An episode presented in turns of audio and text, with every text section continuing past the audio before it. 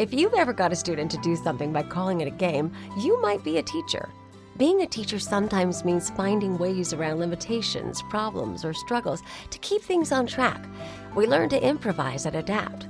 But when it comes to teaching language arts in our school, we don't have to find workarounds. Loyola Press took the long view when they created Voyages in English, the brilliant K 8 language arts program. The fundamentals of grammar and writing that students learn enable them to become effective writers, which can help improve performance on standardized tests and grow into successful communicators. The flexible framework of Voyages in English is adaptable to any teaching style and any student's abilities. With practice, the mechanics build in complexity over time. It just all works together. Visit voyagesinenglish.com to learn more, then order a sample. With Voyages in English, there are no crazy workarounds, just solid help for today's language arts teachers. Catholic Teachers Lounge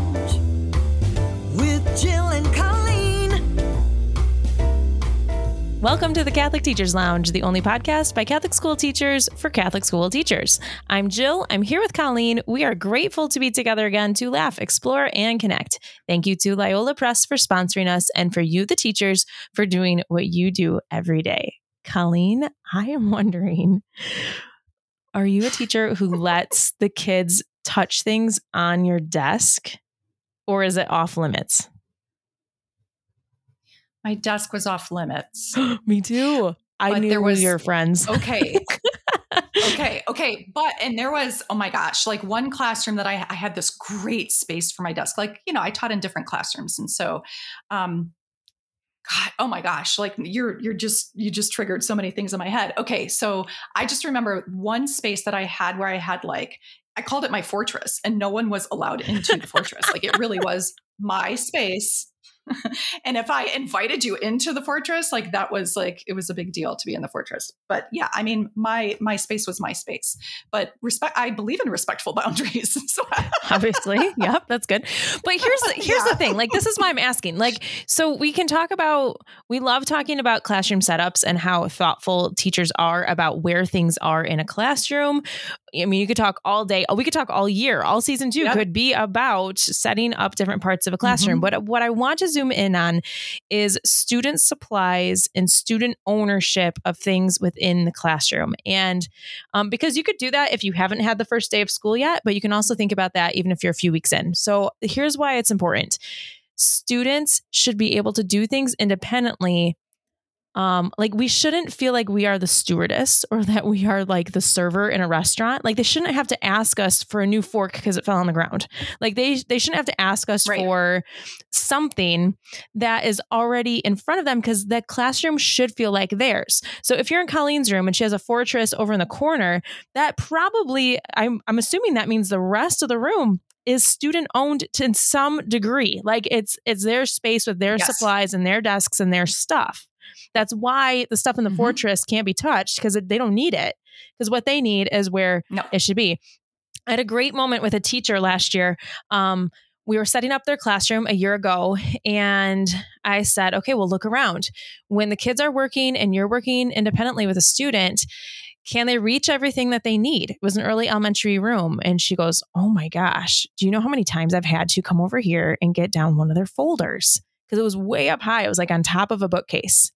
And she said, I guess, I guess I could. And it's about shared ownership or shared control. Like you, ha- if you want them to be able to reach their portfolio or read, reach their folder, it's going to have to be on a shelf where they can reach it so that you're not getting it for them each time.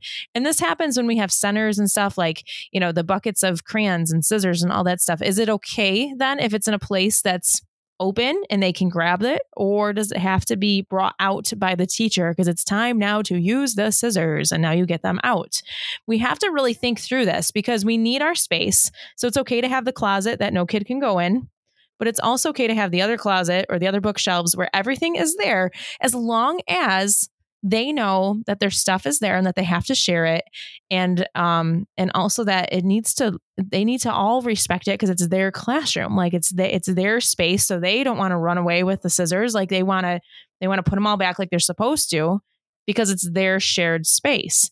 So we got to look around our classroom a bit and think about like where are things placed? Can kids get to the materials that they need with or without permission? And how clear have we been in those expectations in the first few days and how well can we carry that through all the way to the end of the year. So there's a, there's a lot to that procedural part but also access to the right materials so that you don't become the stewardess who comes around with a cart of supplies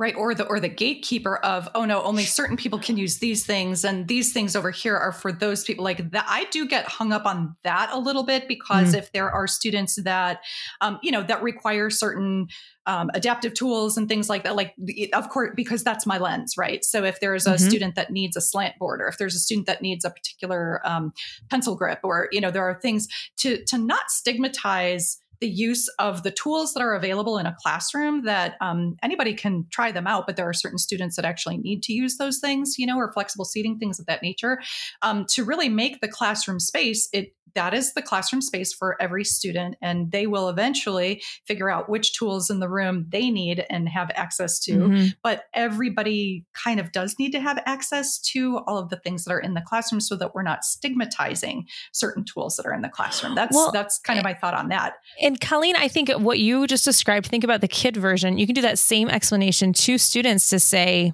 hey these other tools are over here. Some of you need these a lot and some of you and you know who you are probably shouldn't be touching this stuff. But you let me know if you're confused about this instruction, you let me know because this is very important. These are very important tools that we need as we learn. Like, so how you describe that type of um, you know, it's mm-hmm. not just like touch this, don't touch this, touch this, don't touch this as you walk through the room. You can say the mm-hmm. because, mm-hmm. you know, like, and, and, what you just said to all of us yeah. reminds me like you just give a, a, little bit of the because, and then kids will all be like, sweet, I feel like I kind of co own this classroom and I care about this classroom and I care about the people in this classroom. So that's, that's what we're trying to yeah, get to is a, is a space. Yep. Yeah, like we all we all have this together. My um my middle school science teacher, Miss Schnapp, she um I remember she was mad at us one day um, when she said this, but it stuck with me.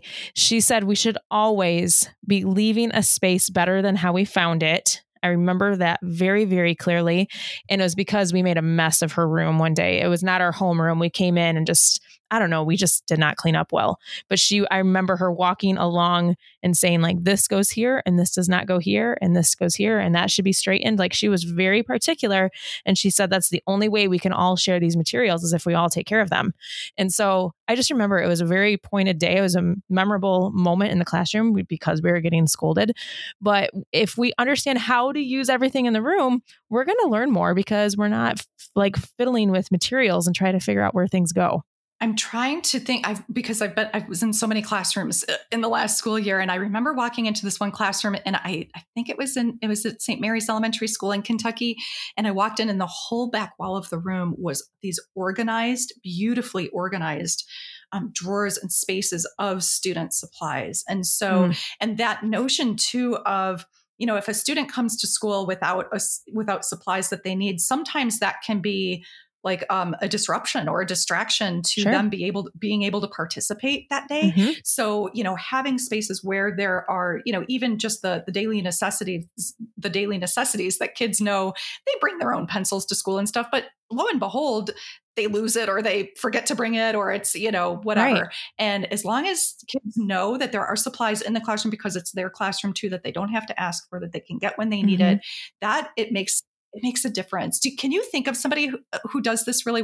That was like a, I want to say it was like a fourth grade classroom, but um, I'm not positive about that. I think it was a fourth grade classroom. But I sometimes remember, I get pushback from like early elementary teachers, like the pre K, K one teachers who are like, no, they can't touch anything.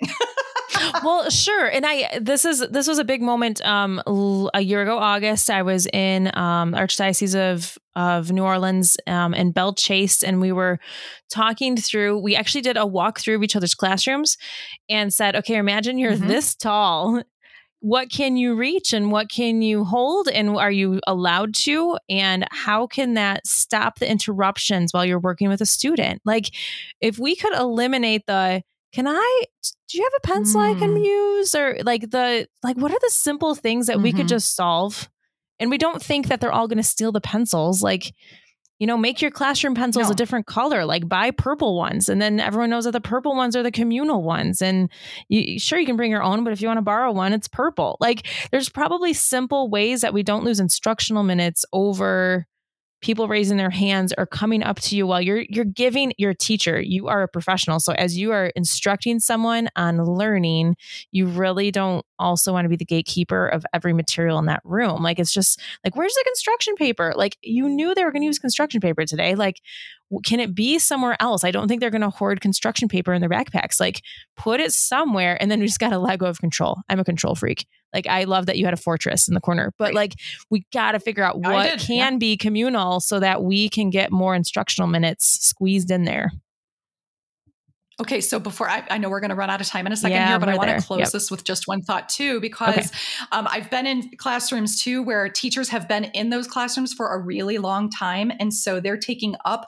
a lot of the classroom space that could be communal supply classroom space with storage of their own stuff from years and years and years and years. And teachers, I want to, I just want to implore you to get real about what you, what you actually Yeah, need and what you can get rid of and use that space. yes Mhm. look around like you're brand new in there like what does it look like is it clear what they can touch and not touch and are you yeah i love that are you taking up space oh my goodness Yeah. Thank you for the energy boost. Yep. This is so great. We love exploring your ideas and affirming your efforts. Keep those ideas coming in.